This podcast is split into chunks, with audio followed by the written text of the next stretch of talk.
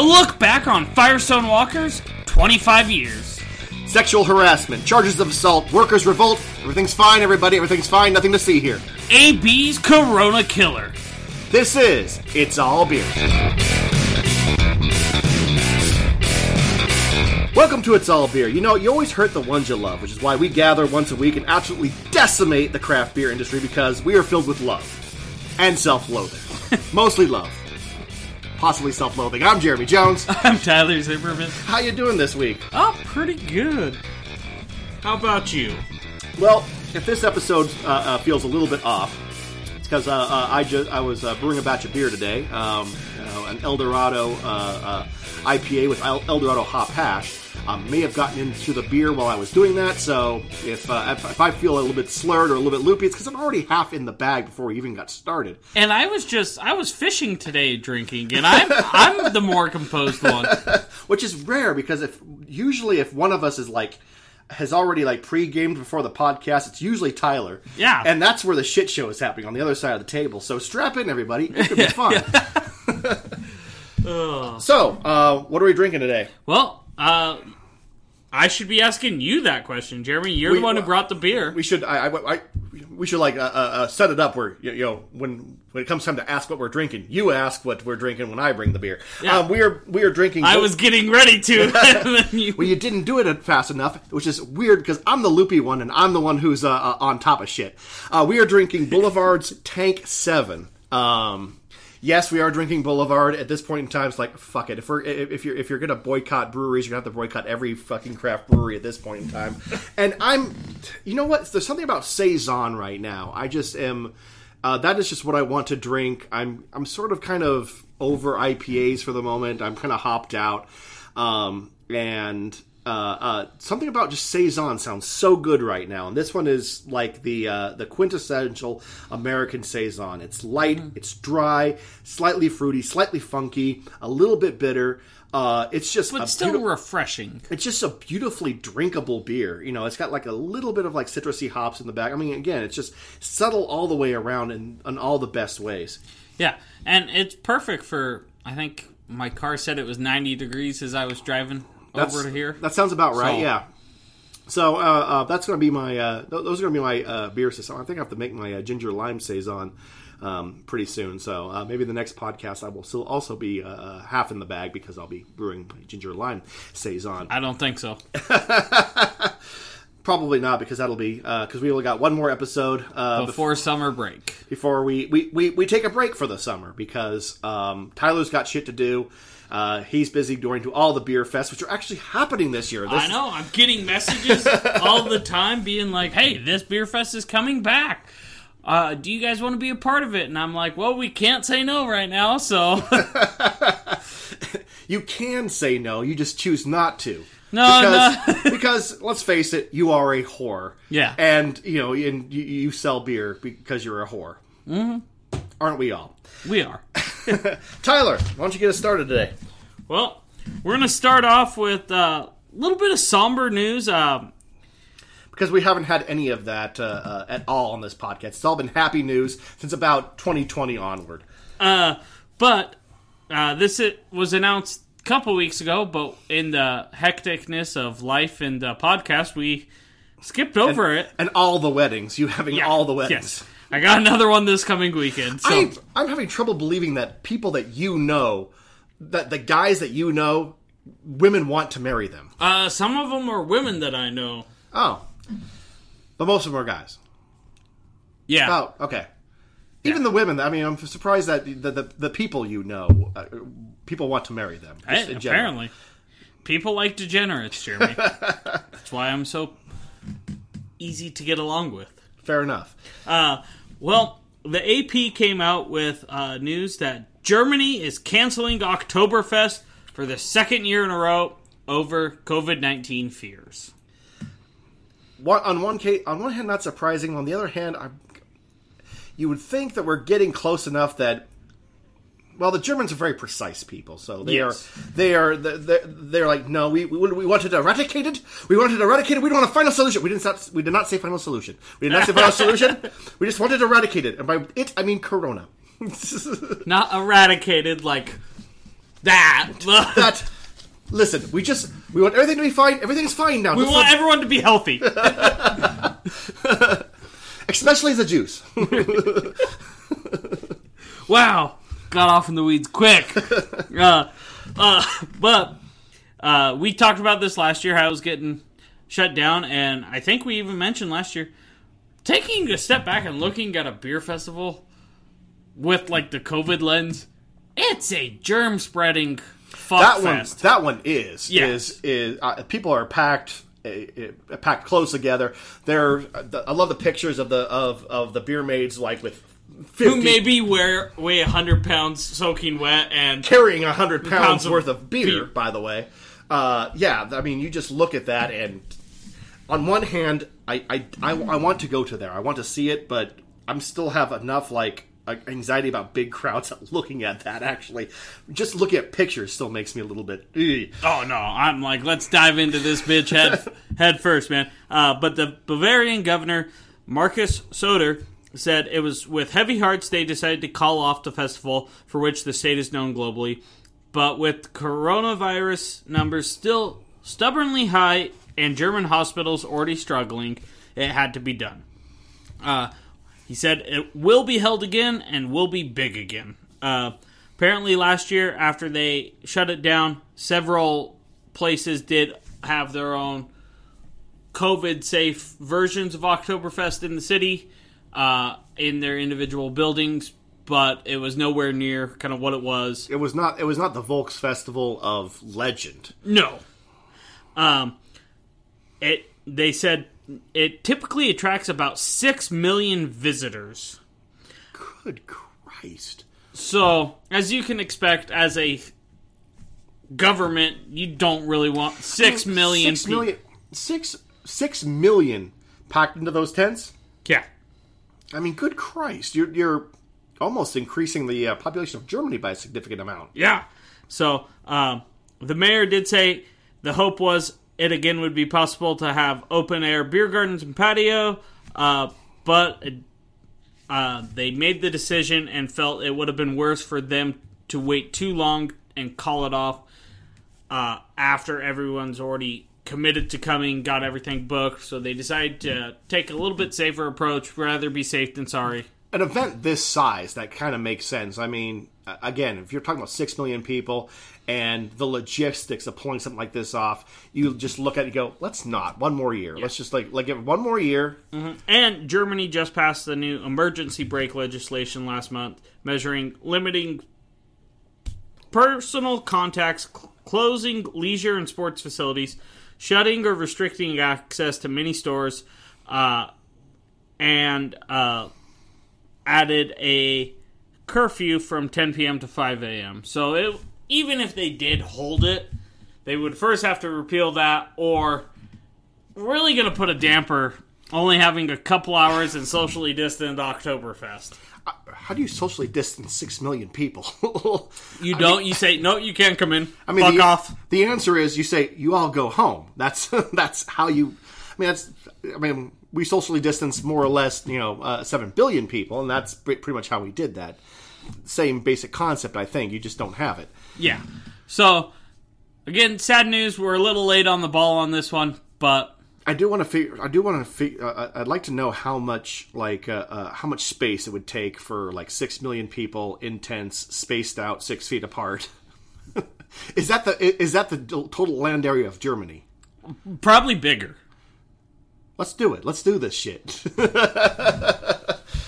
just need some big ass tents, and uh, oh, Tyler's got his calculator out, so I guess it would be. Uh, So I mean, six million people six feet apart. So you need at least thirty. so you basically got you got you got a you got six uh, uh, a, a, a six foot radius all around you, but let's just say six squared. Just to, I mean, that's you know that makes the math easier. So trying to think. What's the size of Germany first? say- we need to look up this. Well, each person needs six square feet, um, and uh, uh, So they, would need a total of 36 feet around each person. I mean, well, yeah. So 36 times 6 million. and my, my and my iPhone calculator just like looked at me and said, "What are you doing?" Um, It stopped at it, it stopped at six hundred uh, thousand, um, but uh, it gave me the uh, uh, two point one six. Uh, so Germany is a total of 138,000 square miles. Um, I think this is bigger than that. that means that the people that Germany wasn't socially distanced at the uh, at the best of times. So let's hold Oktoberfest. Hold on. So let's see. Times 36. So 216 million square feet. And I know a mile is 5,280 square feet. What would a square mile be? This has been two drunks do math. If you have enjoyed this podcast, it's like almost like drunk history, but uh, you know, with mathematics. Somebody's in their car sober who knows math, going, "Oh my god, this is painful."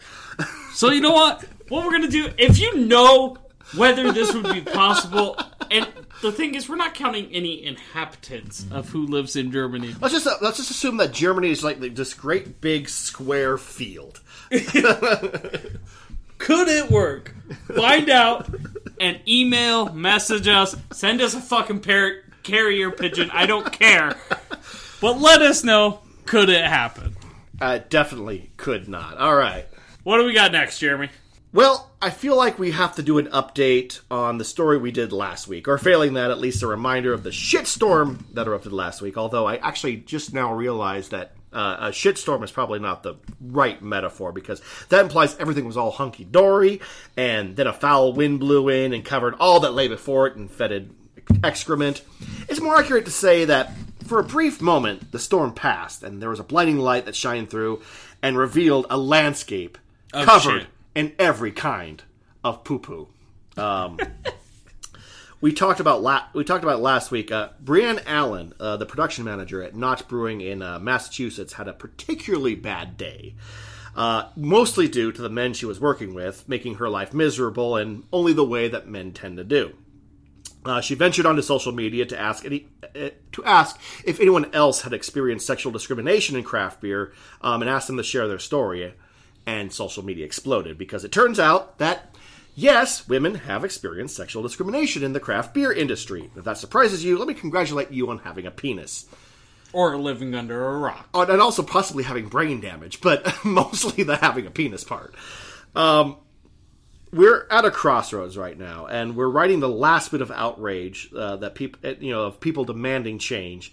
Um, CEOs and owners uh, stepped down last week amid allegations, but a question remains because um, this is not the first time craft beer has had this kind of reckoning, and we've talked about it. Look up any episode where I say you done fucked, Fucked up. up. Insert brewery name here.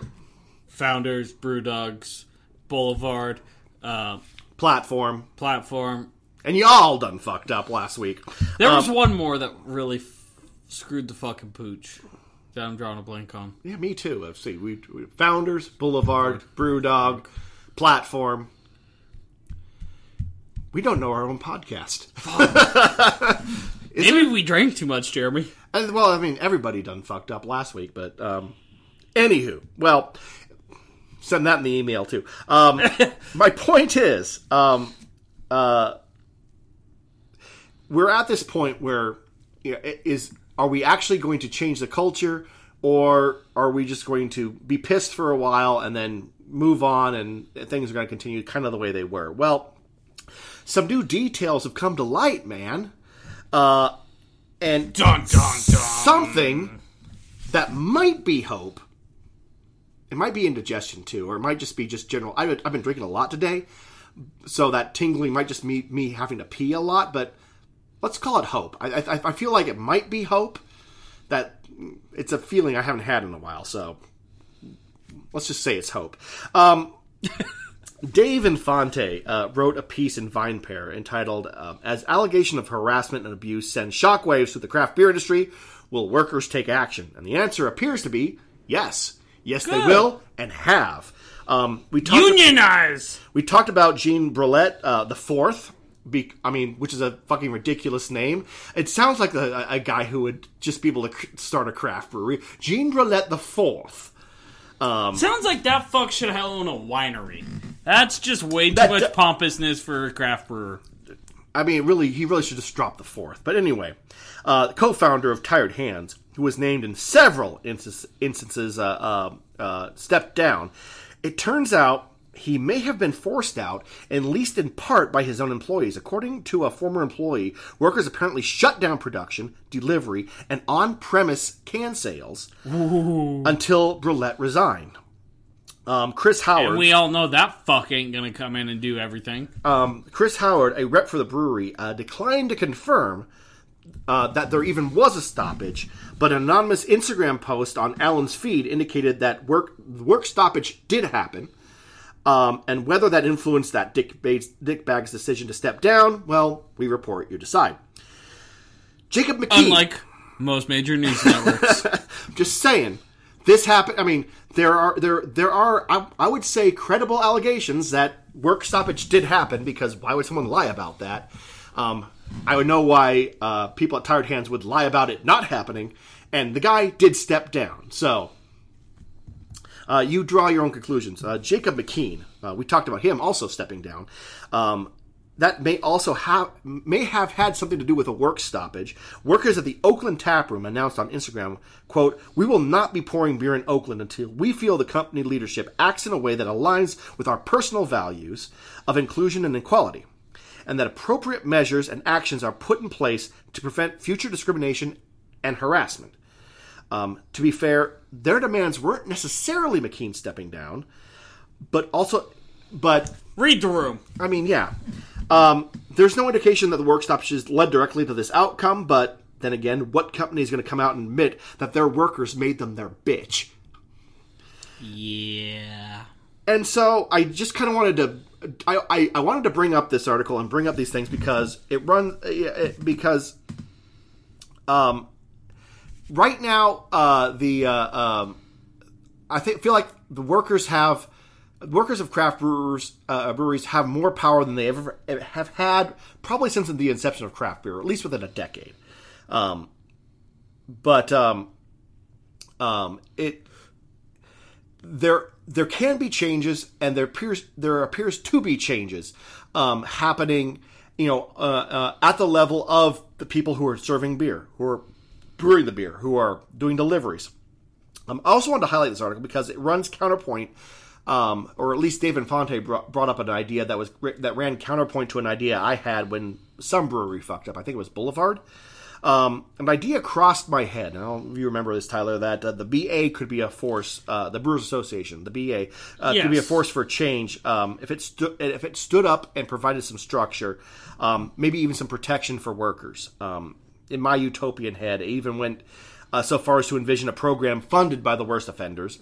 Um, like Boulevard would have to actually pay into this uh, like a fund to Yes. to and uh, I saw the BA was announcing they were going to be doing something about this, but I didn't actually dig into that. Well, I mean, so the so the BA has like a a, a you know like you know like regulations on you know what they what what you know is acceptable behavior, especially when it comes to uh, um, advertising and labels and like and media put out by breweries.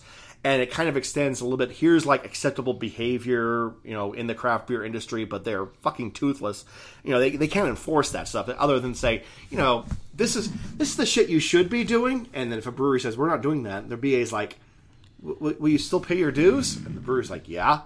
They're like, uh, Okay. we're not happy, but We're- we'll take that money. We're gonna, we're gonna be we're gonna be really sad when we take that money, but we'll take that money. I mean, um, the point is, is that the Brewers Association is a trade organization, and it's a trade organization funded by uh, the owners of the breweries.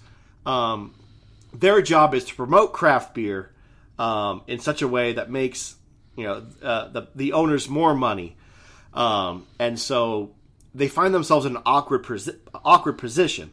Uh, they can't, you know, it's it's to you know they're they they have no uh, uh, real authority. Yeah. Um, in order to to do their that, boss is the people that pay them. um, so I, I, you know, Dave Infante pointed that out, going, it's not going to come from the BA because who you know who's gonna who's gonna fund an organization that polices uh, what what they do. Um, but um, I would still argue that there are enough people, and I'm talking about brewery owners and people who founded breweries who did so on, uh, under certain ideals, um, that they might still pay in to to a organization that especially was um, providing a a safe space a safe space, a harassment free space for workers. Yes. Um, and again, I'm getting my pie in the sky, maybe utopic head right now, but um, you know, I, I, I still do feel that that that that the BA could be a force, but it has to pass down from them. I think what has to happen is that um, the the the the members of the Brewers Association, the individual members, have to say we want um, we want this. Yes. Um, now, whether that's going to happen, probably not. But that's where the change would have to come from. Um, and I guess the last thing that, that that popped in my head is that I think, I mean, two things. Number one, working at a craft brewery, you have more power. Again, you have more power now than you probably ever had. You don't have to put up with this shit. And so this is the time to Leverage. yeah, you can. I mean, whether it's whether it's an absolutely awful work situation where you've got a brewery owner acting like a complete ass and just say fuck off and quit. Maybe the whole staff, like Platform did, or just individually, because let's face it, there's a lot of opportunity out there right now. Um, brewery owners, I think most of them are trying. I think they are not. T- they don't tend to be greedy, manipulative um, assholes. I think they are people who run a business. Um, they are. I feel like there's like a there's like a uh, um, a sense of of an extension of home brewers, like in a lot of the a lot of the owners that like they don't realize that part of their job is they have to now manage people. Mm-hmm. Um, they are just home brewers that um, that Loved beer and wanted to own a brewery.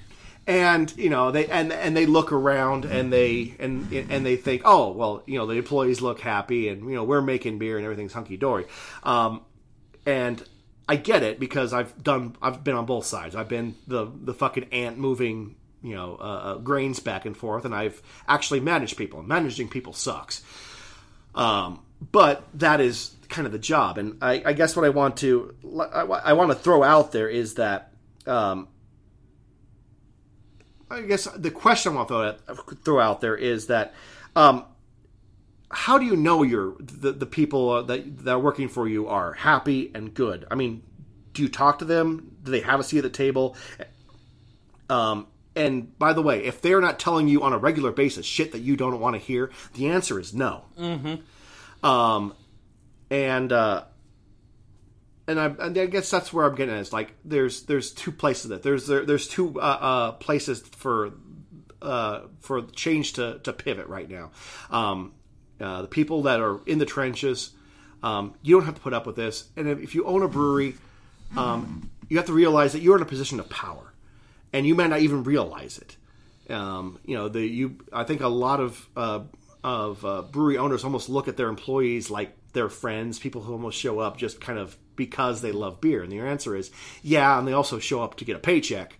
Which you control, so you have And so and, and and so you have to understand that a lot of a lot of people will just tell you what you want to hear, especially if the couple of times they've told you what you don't want to hear um, to bad results.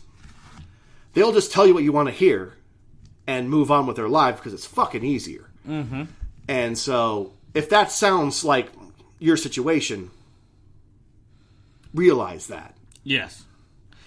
And take heed, and you may not want to hear it, or you may not want to do what they recommend,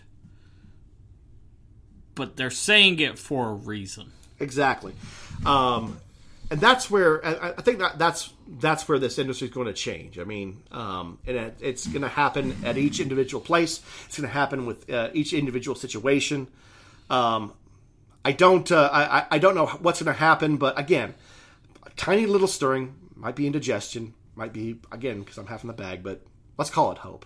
Hopefully, it is hope. Uh, so, uh, just to kind of piggyback off that, the Brewers Association is ho- ho- hosting a webinar series on preventing sexual harassment.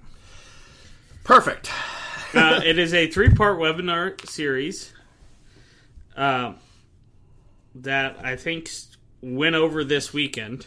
So, uh, So you Par- could have seen it. yeah, yeah. Uh, part one preventing sexual harassment, the basics. I just I. I, I, I worked in a at, at a corporate job some years back, and um, somebody said something to somebody of color. Nobody, they refused to say anything, but we all had to watch a a, a, a, a, a sensitivity video, and this is, sounds like exactly that. And in it, they'll explore how you can start building harassment free workplaces, what it means to go from a bystander to an ally, best practices to have, blah, blah, blah, blah, blah. Here's here's Uh, ready for oh, part oh, two? Oh, part oh shit, that was only part one. Oh my god. Preventing sexual harassment, it starts with a conversation. Uh, To be fair, sexual harassment usually starts with a conversation too. But Yep. During this session, we'll dive into what counts as sexual harassment, examples of how it can show up, and what we can do and say when we experience or witness harassing behavior. Uh, part three Preventing sexual harassment, becoming an industry leader. Craft an action plan for you and your team to begin implementing today.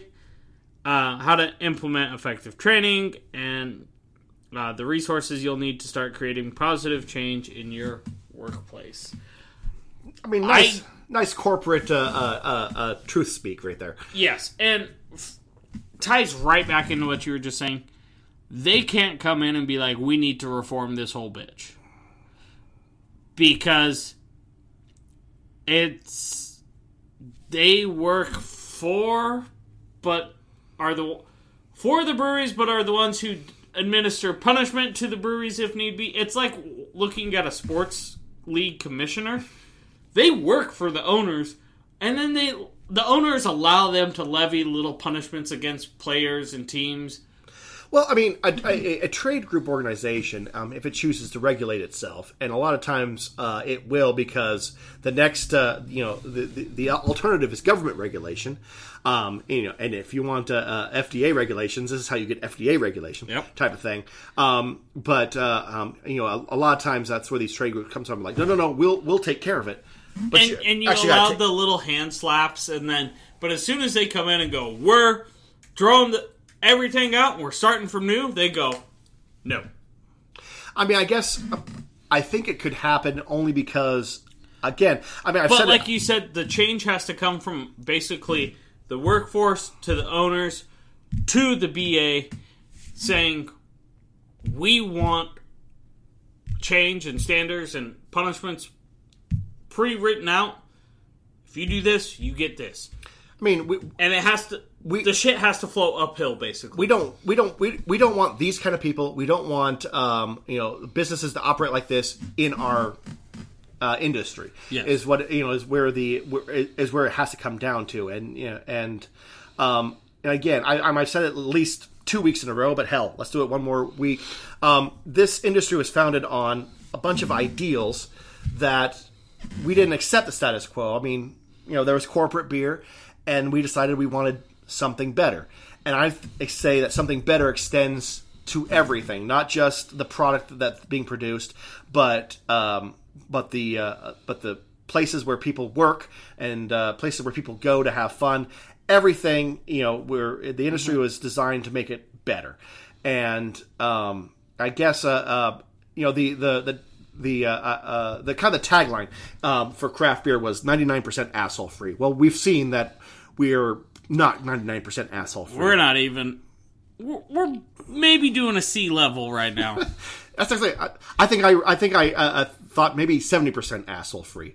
Yeah. Um, to be fair, I think the rest of the the rest uh, all industries, you know, humanity as a whole is about sixty six percent asshole free. So I still, we're, we're in my heart, want to believe that we're above average, but we can do better, yes. Um, and we do that by. I mean, again, from the from from the bottom up, and and congratulations to the uh, to the workers who um, exercise their power to make shit happen. And I hope I see more of that. I really do. Um, and not only and not only uh, to uh, in in response to sexual harassment, we talked about this a couple weeks ago, uh, making craft beer a good place to work, not just a place to collect a paycheck, but really a place to earn a living. Um, A livable wage, advancement. doing something that and doing something you're proud of. Mm-hmm. So So, no, hopefully we can start getting some better stories coming up out on the other side of summer break. And hopefully we don't need to come in and do a special episode because more people done fucked up. hopefully, Tyler, what's next? Well, before I hop into the next article, I did just plug into a conversion tool square feet to square miles. Is that what you were doing while I was talking? Yes. Uh, so Germany would need basically eight square miles to be able to host the six million people, all six foot social distance. That's not bad. No. So I'm Actually, like, I'm not sitting there. Going, I'm, I'm sitting there thinking the entire the entire country of Germany, like eight square miles. That's doable. Yeah. it's got to be eight square miles of uh, of uh, some open field somewhere. yeah, uh, some farmers field. Just, just do it where they did the sound of fucking music. I mean, in the mountains. Yeah, perfect. I mean, I feel like that eight square miles is spread up. People are going to be like hanging off a mountain or something. Well, but- there was a big field. You pay for a more expensive ticket, you get the field. I mean- pay for a cheap ticket, you get a cliff. I love it. Let's do this. We got Hunger Games and a beer although, fest. although, wasn't the Sound of Music in Austria? Uh, I don't know. I never seen the movie. So Seriously, you've never seen the Sound of Music? fuck no. They didn't make you watch. Uh, they made me watch it in, in, in school at some point in time. I think it was like, uh, I went to school in northern Idaho. oh, that's right. That's probably socialist propaganda there. Tyler, what do you have next for us? Uh, well, we're do- gonna do a little look back on Firestone Walker because they're celebrating uh 25th year of brewing this year, Woo! Twenty five years, making which. I didn't realize they were this old. Tyler, how? Yeah, I think you're this about, about you're about to realize how old you are. No, no, I know that. Turn 29 in like a month. See this? This is where the tear would be if I could cry, but I can't because I'm pushing forty, and your tears dry up when you're pushing forty. Yeah, you gotta save that fluid for other shit. It's the only way I can get a heart on. But uh, so there's an article from um, a local news channel down there uh, by Dave Alley that uh, really kind of just digs in and interviews them and kind of takes you through the timeline of Firestone Walker. They were founded in 1996. Uh, and it was founded by Adam Firestone and his brother-in-law David Walker. I guess I didn't know they were like related even by marriage. Yep, I mean, I knew they were friends, but uh, in inside a nondescript shed at the family's Santa Ynez Valley vineyard. Um, he said, Adam Firestone said it was a very small idea. We made one beer. We thought we'd distribute it just kind of locally and maybe expand to reach a little bit further, and that'd be about it. yep. Uh, do you know what their first beer was? um, ooh, um, I feel like I learned it, but um, by the uh, the double barrel or the Yep, double barrel ale, the DBA. Damn it! Yes, love. They don't make it anymore either. No, uh, that's that's a beautiful beer. about the only time I've ever really seen it lately is like if it's a double DBA, like variant barrel aged bottle that's only available in their tap room. Talk about a style that that is beautiful. That's just gone by the wayside. The uh, the the English uh, uh, ESB or bitter beer. Mm-hmm. So that beer quickly built a loyal customer base, um, and they said it started as modest, modest project, and they're not quite sure how it got out of control, but at some point it got a following, and it caused expansion. Um, they came out, uh, they got out of the wine business and rode the craft beer wave, uh, which I always knew they had involvement in the wine business That's why they did so many different barrel age stuff. And really, outside of Goose Island, I feel Firestone was like the West Coast leader in barrel age stuff, and maybe even kind of a nation leader. I think it's absolutely true, and and um, early in my in, in my craft beer uh, education, I mean, Firestone Walker was the was the uh, uh, the the gold standard for barrel aged beers. I mean, I would even even more so than Parabola is still probably one of my favorite beers. It is top two or three beers, hands down, to this day. Stickee Monkee more for me. Um, I love a, a The barrel aged Belgian quad, Yeah, yeah. But I, I like that real rich Russian Imperial style with that bourbon backbone. Isn't uh, no? I'm thinking Sucaba. Never mind. Yeah, Sucaba's the barley wine. I thinking about isn't it a barley wine? No, I'm thinking Sucaba. Yeah. Which they got rid of Sucaba and did the I know. Eldorado. The Helder, I, I think I still have a bottle of the first Helldorado that uh, I mean it was boozy as fuck when it came out. So, um, but uh, they talk about how in 2001 they uh, started producing more beers uh, and moved its headquarters into the Paso Robles Brew House, where it's still headquartered today and where most people know it's from. Um, and now they're one of the best-selling craft breweries in the United States. Uh, each year they produce around a half a million barrels of beer a year. Um, and in 2012, they really kind of jumped up to the next level and were able to finance a lot of their expansion with one beer they kind of did in response to AB InBev buying Goose Island. Uh, the 805 Oh my god, yes! I- because Goose Island had the 312 Chicago I, Urban. and I remember in uh, in beer circles they were talking about um, how everyone started buying up their area codes so AB couldn't buy it up because AB bought like two or three other area codes and everyone fucking panicked. which I, I that's I, that's one of those like w- really weird tales of craft beer. I um I, I I I would love to know how far that idea really went in AB InBev, um, because I think it might have been just a lark. Um, like let's let's uh, uh, expand in Chicago, and then you know they bought a couple of I don't know what area codes they bought. It'd be In the book, Barrel Aged Stouts and Selling Out, they go over which ones they bought. And Yeah. none of them ever came to fruition.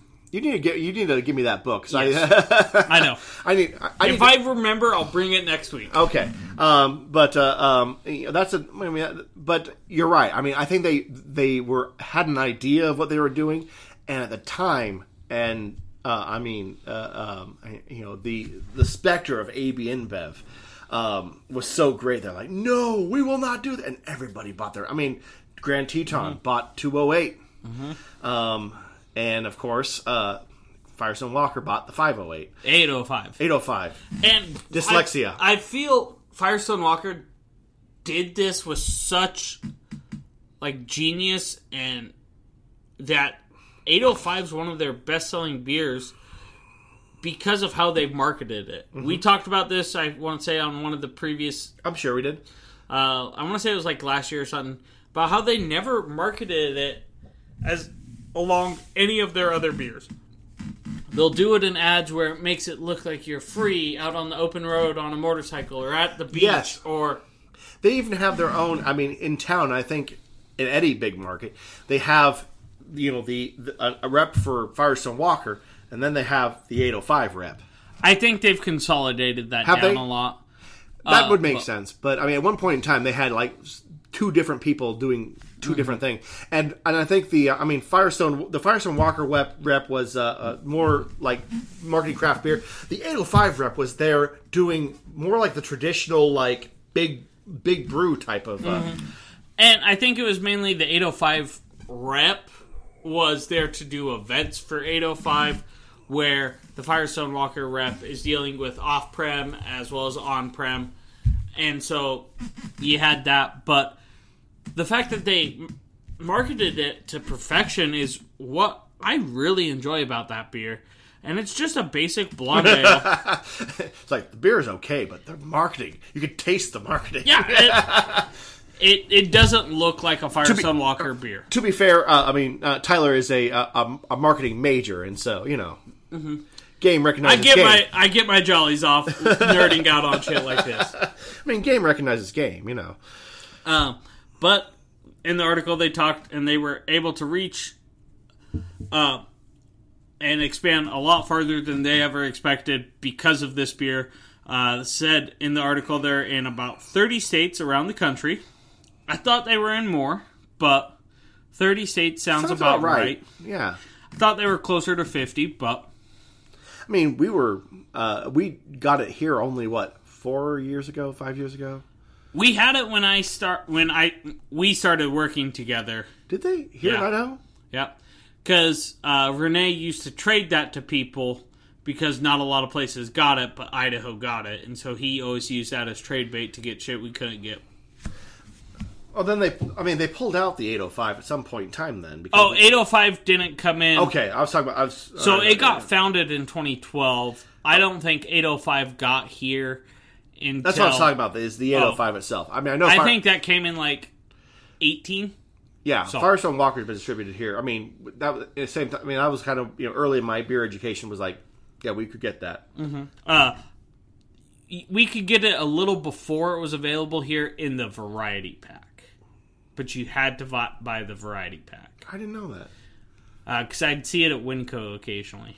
I always had a couple who would come into the uh, uh, to the homebrew store where we both used to work, um, and uh, we're actually working again now. um, but they had 805 tattooed on their arms, uh, um, Oh, nice. and they always ask, "When when can we get this?" I'm like, I, I don't think it's ever going to come. And there you It go. came. It came. Uh, they said uh, about 90% of their production is consumed within 300 miles of the brewery, which is fucking insane to think of. It really is. I mean, that's well, it is, but it isn't. I mean, there's a lot of people in, within 300 miles of Paso Robles. True. Uh, they in the article it talks about how they have become one of the biggest employers in the central coast of California, uh, boasting a staff of more than 500 people. Uh, they uh, just completed a multifaceted sustainability program this year. Uh, 9.7 acre solar facility uh, to help power the campus. We talked about that uh, uh, uh, when we were talking about Solar Power Brew a few uh, a couple weeks ago. Yep. Yes, Uh, and you know they talk about how they're always looking for that kind of new and creative styles. Uh, they brew over 90 different styles and different types of beer in a year, uh, which keeps it exciting for their staff. And uh, then it talked about how they sold to Duvel Moortgat when did that happen? I, I 2015. okay, So right that right during that same year where AB InBev was just going insane, and and by the way, Ballast Point got sold for a billion dollars. Yes. Um, and they they talked about how the the Firestone and Walker families are still owners. They're the minority owners, where Duvel Moortgat is the majority owner, but they are still in 100% control of operations.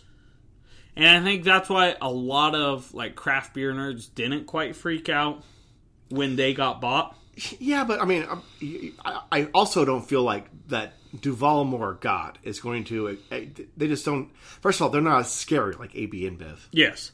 Um, Although, I mean, again, I'm I'm loosening my uh, uh, my uh, uh, my prohibition on AB InBev because I think largely they've run their their craft uh, production line fairly They're well. on seltzer. and they're letting their breweries, comparatively to Constellation and Molson Coors, Kind of do their thing, yeah. yeah. So, I mean, which is the correct answer from the get go. So- we'll get back. We'll get into A- AB InBevs and their and their love of seltzer in just a bit. But so he to kind of wrap up the article, he says the single biggest reflection he has is how grateful he is. Uh, he's worked with wonderful folks. Uh, great sense of gratitude for the team. The talent in the Central Coast has been phenomenal, and to the market and customers who have grown alongside of us. Excellent. So, kind of a nice feel good story of a brewery who didn't start to become some massive thing, but started to make a beer they wanted to drink and expected it to stay local and how it's grown. It just got out of control. Like how that, like, I- and then at some point in time it got out of control. But uh, we're still doing our thing. I mean, and Firestone Walker is still And they said the reason they sold is they had so much bank debt. They looked at it and said, "Do we want to owe a bank a loan, or have a group that's been brewing for 150 years have majority control over this, give up equity for this money instead of having to pay a loan back?" I mean, yes, that makes sense. So, Um, especially if you, especially if there's like this implied agreement, or you know, uh, or actually, you know, not not implied, like written down. I don't know what the what the agreement is, it, but we can continue to run this exactly the way we have been, and yeah. and continue and will continue to. and Duvel primarily being based in Europe, why wouldn't they be like, yeah, do this? We can then use our distribution agreements for our current brands to help you get another step. Let's rock and roll. Exactly. What do we got next, Jeremy? The strange tale of Tequiza news now. Uh, Tyler, do you have any memory of Tequiza? I I don't I may have tried one. I don't I've been racking my brain since you brought up this article cuz I also saw this article on beer Twitter and I was like I need to fuck it. I was like I need to read this article and then today I was panicking trying to find it and I couldn't find it so I'm glad you found it. I poured over it like it was a fucking Zapruder film. Uh, but I don't think I ever tried it. But I remember seeing it just come out of nowhere, all of a sudden on every grocery store shelf, right around the time I was getting into craft beer, or maybe I was a couple years in, and I was like, "What is this fucking tequila thing?" And I knew. That, I, I just looking at the label, I was like, "Okay, they're trying to take on Modelo." uh, Pacifico, Corona, all all those Mexican import beers. And I heard bad reviews of it, but I never tried it. Well, this comes from a VinePair article uh, entitled Tequiza Sunset, a history of Anheuser-Busch's agave-infused Corona killer that wasn't, also by Dave Infante. Um, let me take you take you back, uh, uh, Tyler, to the the late 1990s. Uh, Puff Daddy was still Puff Daddy, not Puffy or P Diddy or Fuck Bunny or whatever the fuck he is. He even still a thing anymore? Oh, yeah. Okay. Um, I didn't care then. I don't care now. Um, uh, uh, What, you, you not a Junior Mafia fan? I'm just saying he was he was gleefully ripping off uh, music from the past two decades. Uh, fashion was likewise rip, ripping off the mid to late 70s uh, as bell bottoms and Union Jack jackets were uh, were all the rage. And Members uh, only. and we got to watch Leonardo, Leonardo DiCaprio uh, uh, freeze to death uh, uh, and then argue for the next 30 years uh, whether or not Kate Winslet was a bitch for not sharing a door. She was. Uh, you're better off, Leo. Actually, obviously, she was a bed hog. Uh, you would have gotten married. You would have uh, had spent all your life fighting her for covers. Yeah, Uh, did he even get his dick touched in the movie, though? yeah, in the car. Did you not like they like went in the car? There was like some steam pulling up. There was like a handprint. Ah. so at least he got his jollies off. But I saw a scientist actually break it down. Both people could have fit on that door. The MythBusters actually did that, yes. Um, but the point is, she was a bed hog, uh, and you would have ended up sleeping on the couch in disgust, and your marriage would have died in a pool of bitter resentment and sleep deprivation. Anywho, Anheuser-Busch uh, was still around 10 years away from becoming AB InBev and was caught between two kind of horrifying trends for them. Uh, the 80s have been good for Anheuser-Busch. They rolled out Bud Light to compete with Miller Lite to a huge success. Begrudgingly, they rolled it out. Correct. But they did, and it was uh, uh, uh, working for them. By the early 90s, they were neck and neck um, with their rival uh, in the best selling overall beer in the United States. Um, and yet, they did see sales stagnating, and it wasn't hard to find the culprits. On one side, Corona, an otherwise uh, rather obscure brand, was suddenly flourishing. Um, what is now known is the first lifestyle brand before we had any clue what the fuck a lifestyle brand is. And by the way, if you want to know my opinion of lifestyle brands, That's like episode three. go back to I, I what was it? It's Uh, dude, bro. dude, yeah, dude, bro on a beach. Uh, Um, that was when I, I discovered what the fuck a lifestyle brand was, and I was not happy. And we were talking about Kona. Um, Corona Corona's marketing was all about endless summer. It was refreshing, if not highly, if not a highly skunked beverage, um, due to its inexplicable, inexplicable use of clear bottles. And yet, its flaws somehow made it that much more magical. Uh, Corona had no pretensions; it had no expectations. If beer were people, then Corona was a big, fat, hairy dude on a hammock, suspended by two palm trees, uh, gut hanging out, baggy shorts on, and a sign that reads "Nary a fuck to be had nor given" in the sand in front of him. He's that homeless dude taking a shit on a beach. I mean, who doesn't, on in some point, want to be that guy? A little bit, a little bit.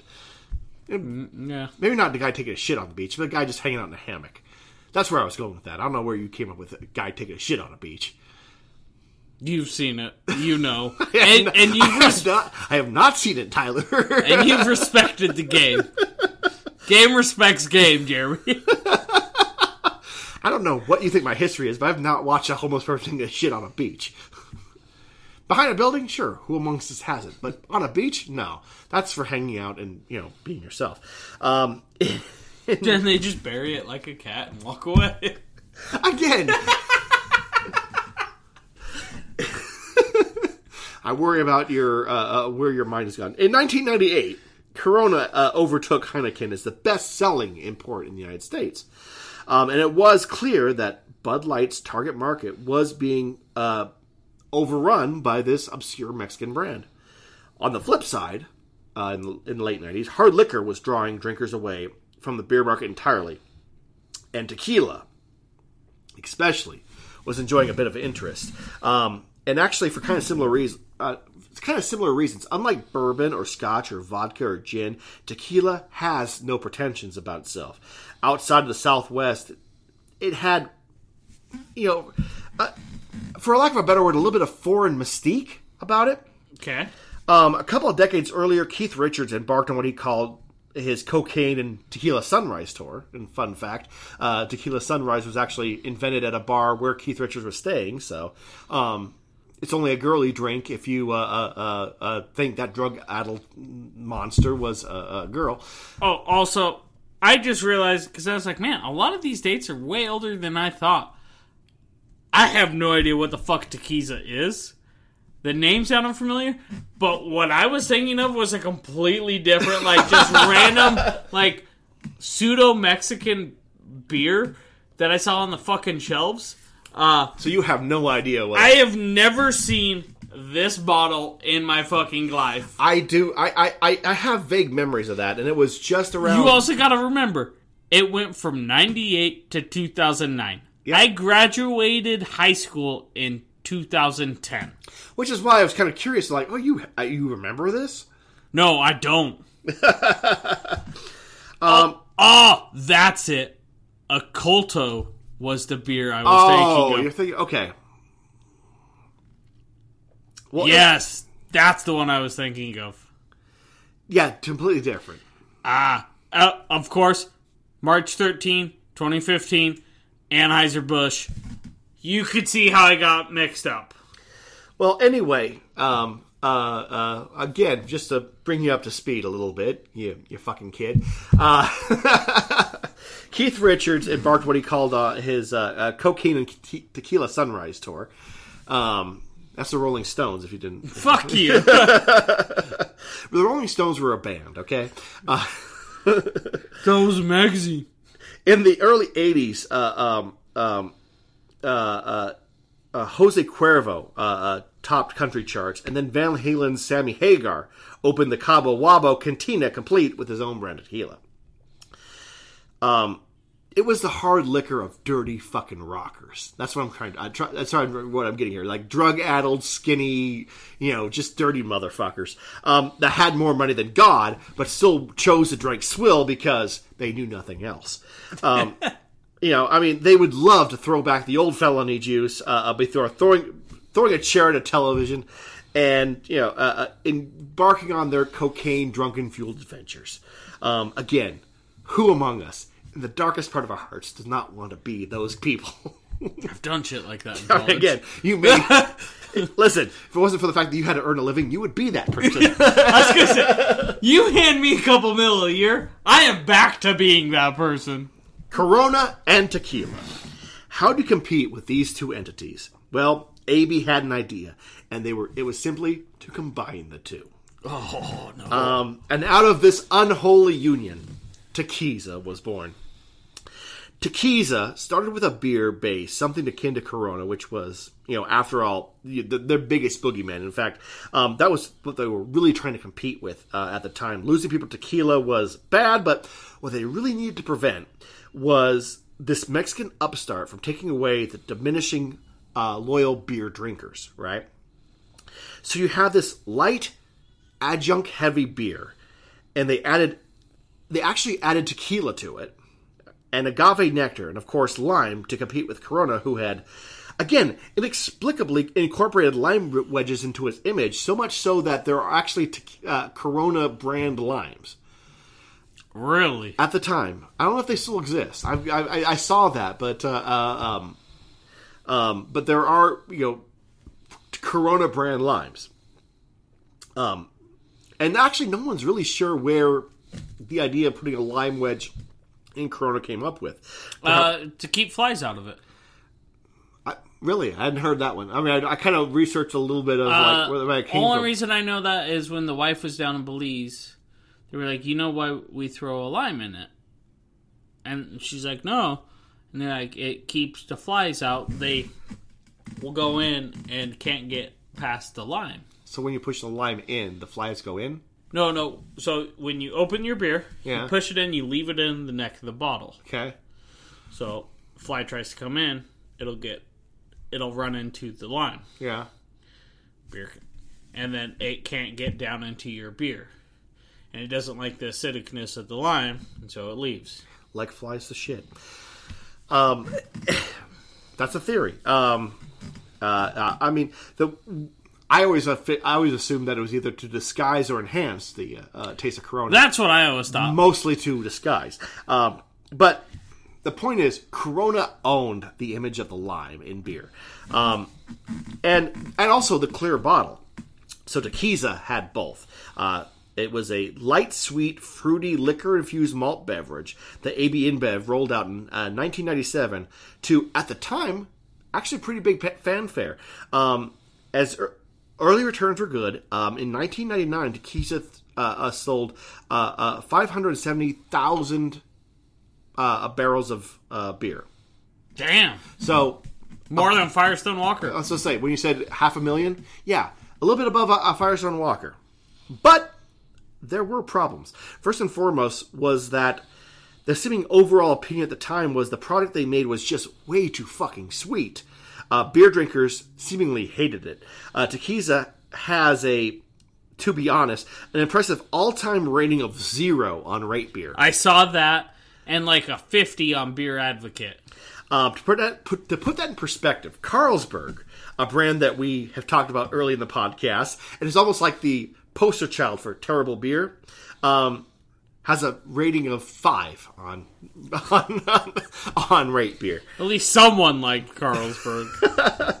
Um, a couple of my favorite reviews um, from uh, uh, uh, uh, B. Poro of Eugene, Oregon. Um, uh, tasted a bottle of, uh, who tasted a bottle at a party. Uh, quote: "Awful, just awful." Base is a bad macro adjunct lager with loads of nasty candy flavors. Metallic, soapy, stale, chemical, offensive. Why? Question mark! Exclamation point. From uh, Capiti Critique of out of Kansas City. This should be a shandy. Shandies are nice, refreshing, popular with old people in Scotland. This is not. Took a sip, put it down, and left. If you were dying of thirst, sure. To be compared to a shandy and say, no, you should be this, that's that's harsh. That's fucking harsh. Um, and as you mentioned, Beer Advocate had a rating of 50, which is uh, awful, according to them. Um, but again, compared to Carlsberg with a rating of 70, which is okay. Although, to be fair, um, uh, uh, on Beer Advocate, Bud Light has a score of 46. So, I mean, I think because it says Bud It dropped it. I mean, uh, that's and that's my point is that let's take these uh, uh, the, the these beer ratings with a certain grain of salt and maybe a touch of lime. Maybe a little tequila. People who like, but, but my point, you know, I think the point of bringing this up is people who like beer did not like this. Uh, people who weren't fans of beer, however, kind of liked tequila. And one of the most common bits of positive feedback they got was something along the lines of, "I don't drink beer, but I like this." Um, and therein seems to be a bit of the problem. They created a product with the goal of unseating Corona. Uh, and that means hitting its target audience hard, which, again, let's think about that big fat hairy dude in the hammock. Not the dude taking his shit on the beach. My guy, on the guy in the hammock, just like permanent vacation type of dude, you know. The dude. the dude. The dude in Hawaii in a hammock, okay? The dude bro on a beach. the dude bro on a beach. That dude bro did not like this. Uh, AB rolled out Tequiza, uh, uh, uh, or excuse me, um, it was way too sweet. Uh, they wanted beer, um, so AB InBev had a uh, had a, a solution. They rolled out Tequiza Extra, higher alcohol, less sweet, and the results were better. Um, again, if ratings on Rate Beer or Beer Advocate are anything to go by, Tequiza got a four, or Tequila X. Sorry, Tequiza Extra got a four, and well, actually, I couldn't find Tequiza Extra on Beer Advocate, which is probably, strictly speaking, an improvement. Yep. But in this case, we get a sense of the process by which a new product gets put through the process through the through, through the uh, ringers at AB InBev. Uh, we've talked about several new products that kind of pop up here and there. I think I've accused them at, at more more than once of like having like a shotgun effect. But the answer really is is they just have this like um, this huge comparatively huge budget for AB InBev, I'm sure it's pocket change. But they have a decent budget for people just to try shit, which I actually respect. Um, Well, it's I remember reading an article in like a homebrewing magazine that talked about this homebrewer that got to go brew on their like pilot system in St. Louis that's like a 10 barrel system. It's their pilot system. That is where the brewers of AB InBev get to go to fuck around. a 10 barrel system, That is their Which is- homebrewing system. which is like a gallon uh, uh, system for a home brewer. I mean, I mean, Yeah. And he got to brew a beer on it and just like the knowledge they have and so yeah, I mean, they have embraced creativity in brands that are allowed to. Which I mean, again, I, I, I, I did not really know that or understand that, but kind of respect that. I mean, obviously, there's a corporate structure in place, and especially with this, like something like this, Tequiza, they were, um, they were trying to hit a certain target, and you know, here's what they wanted, and what they came up with was very corporatized, but Yes. um, but still, the idea of like we have this like huge budget just for you know new shit It's kind of like I don't know. I, I respect that. Um, but uh, um, the point is, is that you have this amount of money. And bottom line, it's a proving ground, and you you pull yourself, you, you get to pull from the same pool as a whole bunch of other new shit that comes out around the same time, the same place. Um, and if you if it works, welcome to the club, club Yes. with a capital C. Um, if not, well, it's a one way ticket to the land of misfit booze. I kind of want to go to the land of misfit booze. I'm not hanging out There's- with Tequiza. there's a weird, there's some weird shit there. I'm just saying. I don't want to drink it there all the time. I just want to see it. um, we talked about uh, uh, uh, Firestone Walkers, uh, uh, uh, half a million barrels a year, uh, half a million barrels uh, uh, uh, after two years on the market.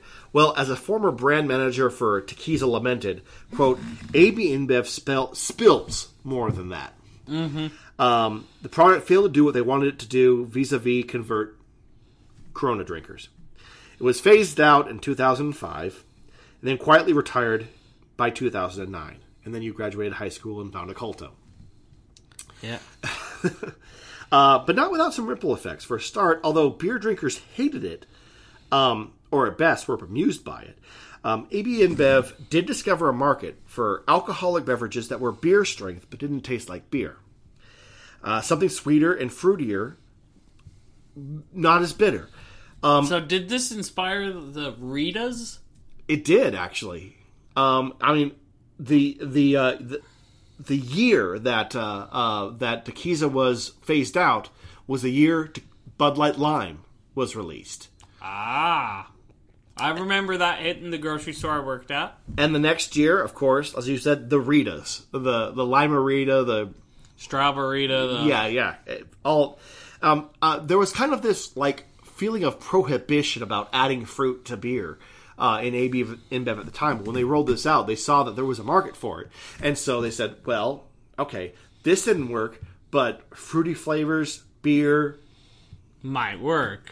right?" Um, and let's not forget what you know. And then, of course, there was the meteoric rise of uh, a White Claw uh, in about 2017, um, which, of course, uh, they were in a good position to uh, to start brewing and release Bud Light Seltzer, which is still the number three. Uh, I was gonna say they were late, late, late to the game though on that. they were, I mean, I But their distribution network is what allowed them to catch up. I wouldn't say they were late to the game. I mean, I, I feel like Bro, White Claw hit a billion in sales before Bud Light Seltzer got into. I mean, for, yes, but for the longest time there was there was White Claw, all right, and then Truly around the same time, and then but AB InBev also had well they bought the uh, the Spike Spike Seltzer, Seltzer, which became Bon Viv. right, and so I mean they had a they they had a a, a leg in the market, True. And so they just I would say that now is late with every fucking craft brewery uh, are releasing their goddamn hard seltzer. But the biggest three letters they have in brand equity, Bud, they never slapped onto it. but my, I mean, my, I would say that they were ex- following the curve exactly. Like White Claw obviously was a trendsetter, right? And Truly was was there ahead of its time, right? Bud Light, Bud Light uh, Seltzer was like following exactly like the the, the, the the curve. It was it may it may define the curve of you know if you were after Bud Light Seltzer, you are too late. Still think they were a little late to the game. But Well, you're wrong about a lot of things. I mean, just because you're late to the game doesn't mean you can't succeed. They were super late to the game on light beer.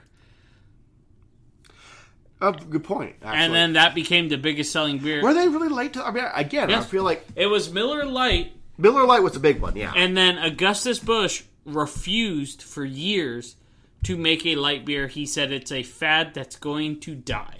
right. And then finally, Miller started closing in. He didn't like it and said, green lighted Bud Light. And it took off. And that's what got them to one out of every two beers sold in the United States was a Bud Light.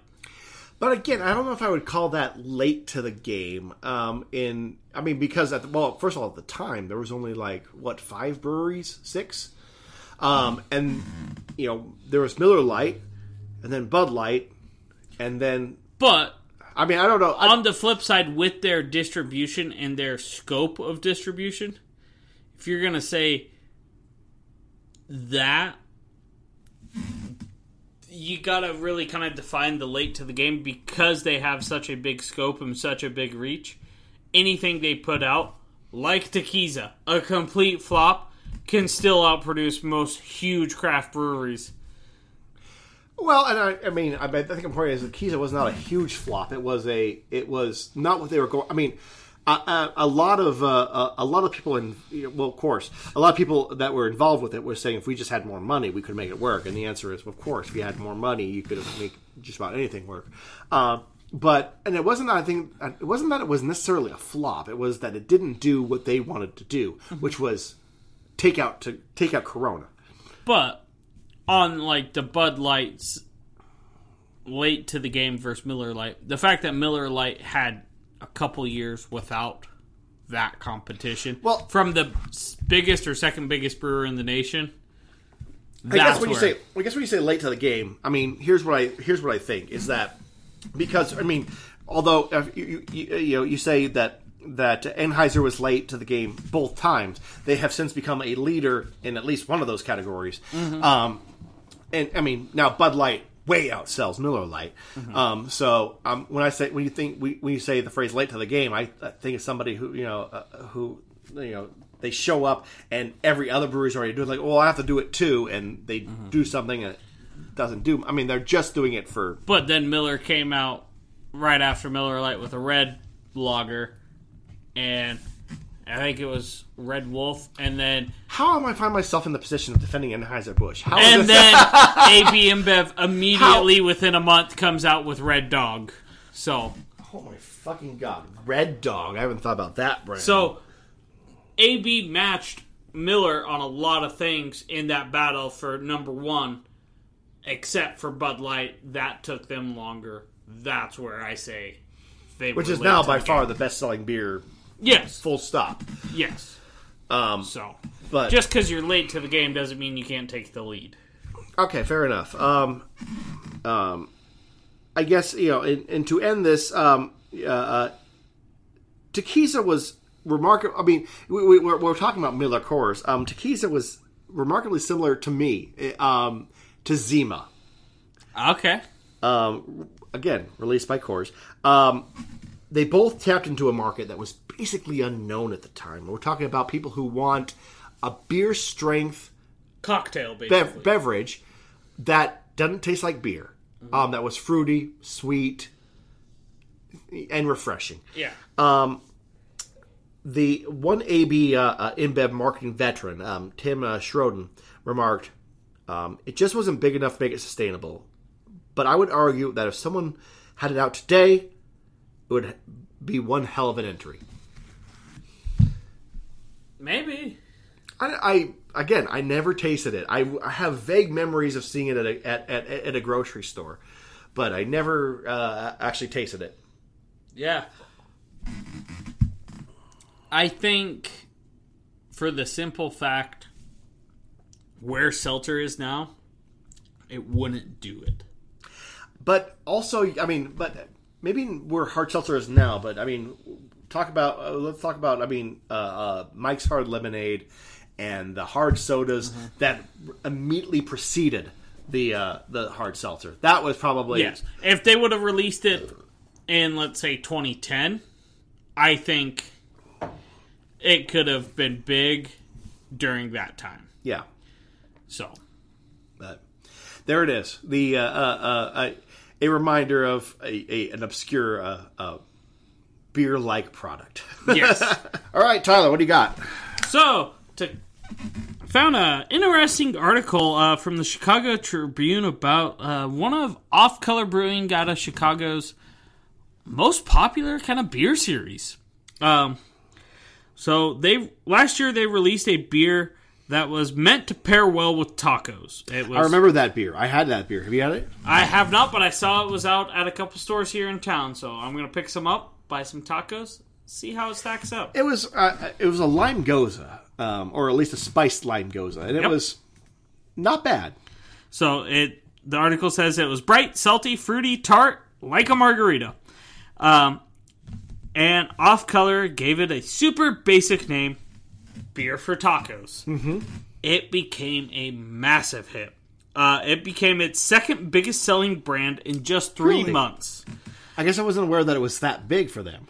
Uh, so that quick success made them think, what if we start naming a bunch of beers like this and kind of take the inspiration of each one of those beer names and make a beer to pair with those? So they did, and it released a flurry of beers titled Beer for Golf, Beer for Brunch, Beer for Pizza, Beer for Burgers, Beer for Beaches, Beer for Cafes, Beer for Ball Games, meaning baseball games, and even beer for derbies referencing the Kentucky Derby. I have had the uh, beer for uh, pizza, um, and it was interesting. Does it describe to talk about it all there? Uh I don't remember specifically Dude, mentioning the beer for pizza That's like that sour you uh, uh, brought at one point. I think it was like I think you may have actually uh, slipped it to me um, when we were still doing remote episodes. But the Doug's like cola beer. Oh yes. that It's, Oh. there, it's a beer brewed with like cola nuts and um, basically uh, uh, Coca Cola's recipe. It tastes like a slightly tart um, uh, uh, Coca Cola. Meant to go like oh beer uh, uh, pizza and, co- and cola par- yeah pizza and cola parties. Nice. Um, yeah, so they launched all these different options and it helped them get through the pandemic. Um, and with this here, um, really kind of limped them through the COVID 19 pandemic. Uh, and they're ramping up with some new styles, getting ready to the expand the series. the beer for tacos we uh, um at the at the tap room i was uh at, at, the uh, was working at that time we picked it up about may i didn't know that was like the original um Yeah. Oh wow. We were we were on the forefront. I did not know that. We were on the we, we were we, we were tra- dare i say we were influencers. In fact i'll go so far as that we are the reason that this is a success. Um So. Tyler's like, I'll, I'll let you stand on your soapbox a little longer. Uh, Tyler's like, whatever you need you didn't do a good job of marketing it, but We don't, we didn't have it. We sold it all. So fair enough. Uh, don't know if I'd call you influencers then. Uh, but uh, the, the, they're releasing some new ones this year, as well as trying to protect some of the ones they already have with trademarks. Uh, I'd have to go through and find it, but they had tweeted out on their Twitter page, they're like, we're in the process of trademarking some of these because people are blatantly knocking off our beers with there was one that was like a beer for tacos that they're like screenshotting and send and putting this all on that Twitter thread. And people were like, "Well, you can't trademark like beer for." And they're like, "When it comes to a beer name, yes, you can." I mean, first of all, I, I, I guess at this point in time, uh, in craft beer, uh, uh, calling uh, uh, copyright violations is a bit like uh, handing out tickets at the Indy 500. But you're right. I mean, I mean you, like uh, incorrect. We have uh, uh, we have that name. Yeah. Uh, this has actually been a really, and all, this beer has been super popular, as well as helped them remain true to their ethos, where they refuse to make an IPA. I did not know that either. Yep. Uh, th- and anyone who's been in craft beer knows IPA is a guaranteed sale. Pretty much. But they refuse to make one and want to stick to their roots of the Belgian inspired beers. And so, I mean, they're they're few and far between, and I mean, it, it must be exhausting. Uh, you have to pay your uh, server extra just to be standing at the bar, and people go, "Uh, is there an IPA? and like, no, you don't. Again, you, actually, I think I, I think at that point in time, you just have a sign though. If you ask for an IPA, you you owe us a dollar. Yeah. Uh, so they think that the success of this beer series actually comes from the simplicity. Uh, he said it feels like customers are overwhelmed sometimes, and telling them pretty simply what the beer is has been effective. Um, th- they had a beer called April Rain, made with Japanese citrus fruit, white tea, and Beer for Golf is a very similar beer made with citrus and tea, uh, mimicking say, an tell- Arnold Palmer. I'm gonna say it has to be an Arnold, Arnold Palmer. There's no way it's not an Ar- Arnold Palmer. April Rain had been consistently difficult to sell, but the first batch of Beer for Golf sold out online before anyone could even try a sip. They called the. I mean, here's the thing. I'm, I'm confused. They they had a uh, they had a like a, a citrusy tea beer that they didn't call be, like an Arnold Palmer or beer for golf. They call it April Rain. Yep, so they had created that first, and then oh, it never sold great, and then they created Beer for Golf. And it sold like wildfire. Marketing bitches. uh, they then get into you know what makes a beer for golf or for pizza or for brunch, a baseball game, hamburgers, whatever. They start with beer for, and then they put a word after it, and then Yeah. they think of what's associated with said word. So for like tacos, tacos, margaritas, what how can we get something close to that? Or like you said, pizza and cola. Okay. how do we get something close to that? And it really helps stir like the creativity of their brewers and allow them uh, to think and be creative and brainstorm. And it's they say it's a lot harder putting something after beer four and making it meaningful than you would think. We get all sorts of ideas from customers. You should do this. This would be great. Uh, but they just can't get it to where it's a beer they would be satisfied and can truly feel is associated with the word after beer four. I mean, well, I, I feel like with a lot of things when they when they talk about what you need to brew to pair with something, especially the way they're thinking, it's like, yeah, but we still have to like confine ourselves to barley, hops, and yeast. So, Yes. I mean, especially when it comes with, with that with that beer for pizza, um, was like amazingly close. Well, beer for burgers. Would you like to guess what? Beer for burgers. What would be a beer? I guess I would say like pilsner. Actually, So it was inspired by a Boilermaker, a beer and whiskey shop. barrel aged pilsner. A Helles bock aged two months in whiskey barrels, uh, as Chris outlines of a lager, but a rich malty vanilla core from the time in the barrels. All right, yeah. That, I mean, Oh, yep, beer for pizza, mimics cola, uh, dark Belgian candy syrup, cola nut, lime juice, vanilla, lemon, orange zest, orange blossom, cinnamon, coriander, nutmeg, and citric acid. And they do a cherry version of beer for pizza. of course they do.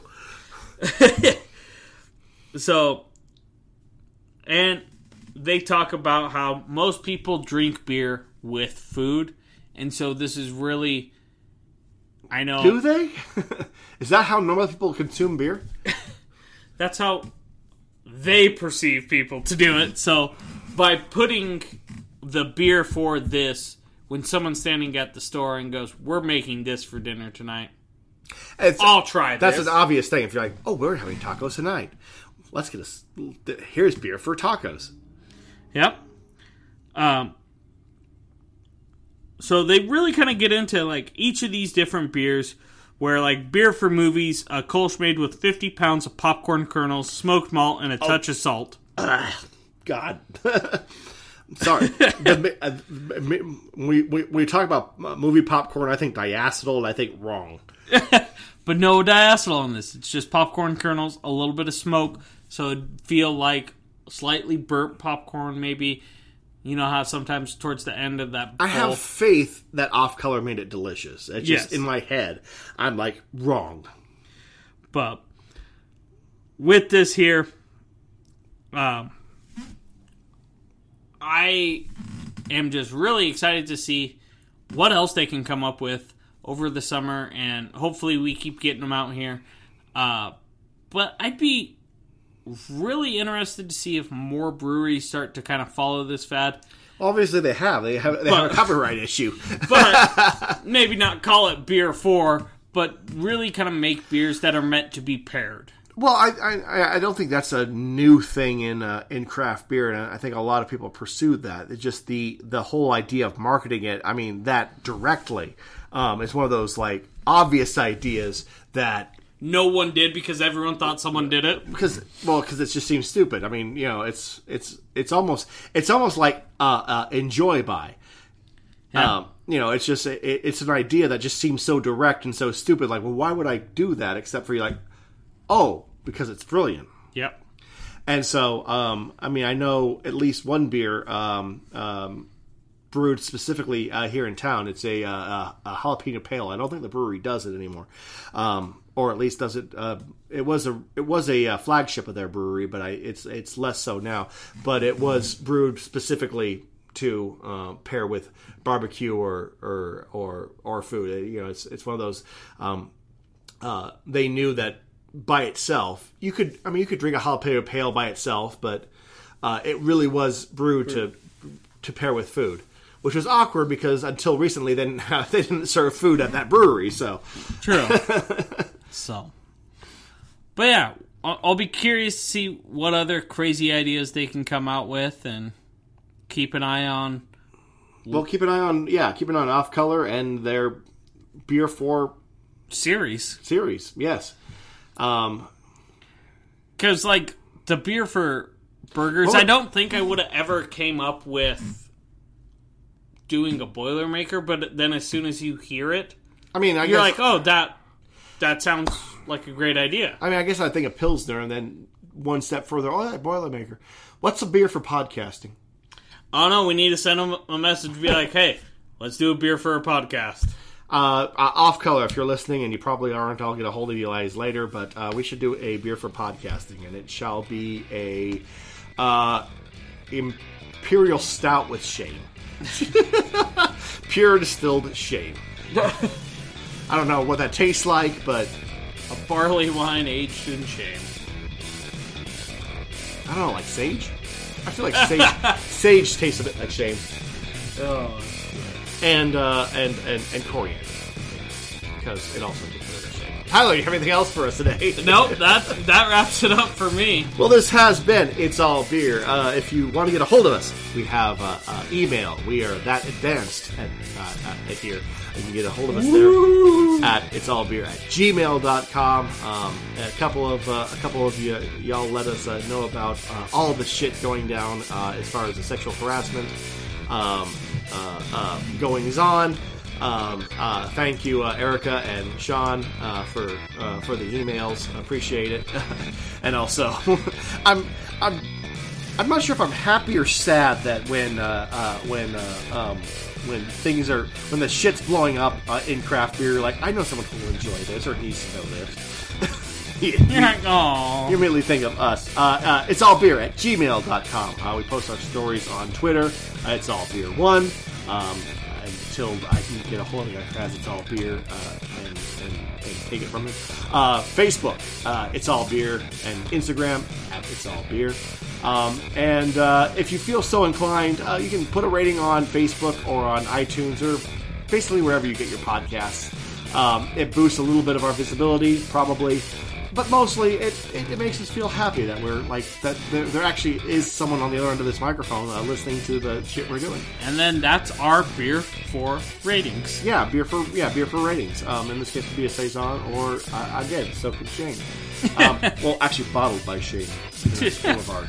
Um, and that'll Canned. be canned by Boulevard, and that'll be uh, quite enough from us. I'm Jeremy Jones. I'm Tyler Zimmerman. Uh, we got one more episode coming up. Uh, we're gonna do something special uh, coming out uh, next week. until then, uh, uh, I'm gonna have a beer. Have fun.